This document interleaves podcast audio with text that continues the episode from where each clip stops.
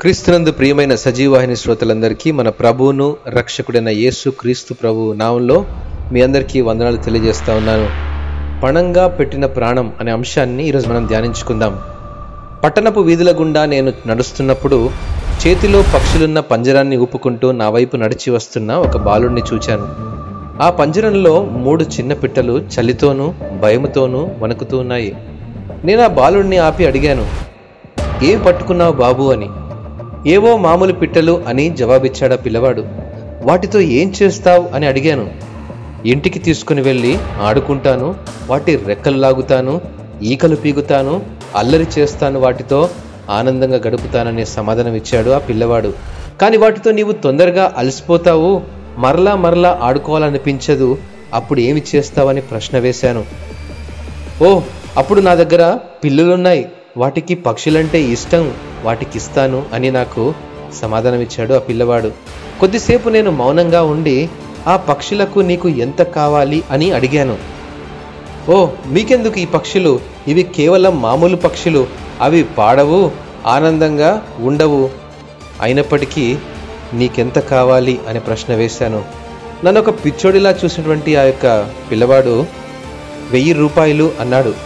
నేను జేబులో నుంచి వెయ్యి రూపాయలు తీసి ఇచ్చిన మరుక్షణం ఆ పిల్లవాడు పక్షులున్న బోను నా చేతిలో పెట్టి తుర్రుమని వెళ్ళిపోయాడు. నేను ఆ బోను పట్టుకొని అలానే వీధి చివరకు వెళ్ళి పక్షులను బయటకు వదిలేశాను. పుల్పిట్ మీద ఖాళీ పంజరాన్ని చూపించినటువంటి యొక్క పాస్టర్ గారు ఈ కథంతా చెప్పడం ప్రారంభించాడు. ఒకరోజు సాతాను యేసుక్రీస్తు ప్రభువారితో సంభాషణ జరుపుతూ ఉన్నాడు. సాతాను అప్పుడే ఏదైనా వనం నుండి వచ్చాడు. వాడు గొప్పలు చెప్తున్నాడు ప్రగల్భాలు పలుకుతున్నాడు. నేను విస్తారమైన ప్రజలతో నిండిన లోకాన్ని పట్టుకున్నాను.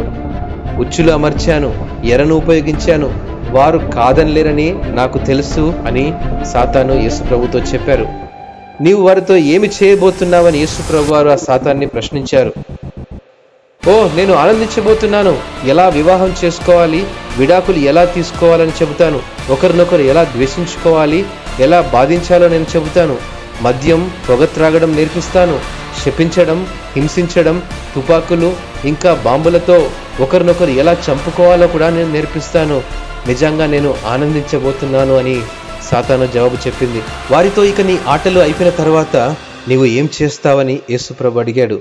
అప్పుడు సాతానిచ్చిన సమాధానం వారిని చంపేస్తాను.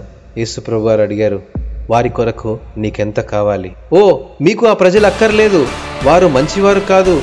ఎందుకు వారిని దగ్గర చేర్చుకుంటున్నావు? వారు నిన్ను ద్వేషిస్తారు ఉమ్మివేస్తారు నిన్ను శపించి చంపేస్తారు. మీకు అక్కర్లేదు ఆ ప్రజలు అని జవాబిచ్చింది ఆ సాతాను. యేసు ప్రభువారు మరలా అడిగారు ఎంత అని? నీకెంత కావాలి అని ప్రశ్న వేశారు. సాతాను యేసు వైపు చూస్తూ వెక్కిరిస్తూ నీ కన్నీళ్ళు నీ రక్తమంతా అన్నాడు. యేసు ఆ మూల్యం చెల్లించాడు. పనంగా పెట్టిన తన ప్రాణం ద్వారా వెళ్ళలేని మన జీవితాలకు విలువను చేకూర్చాడు.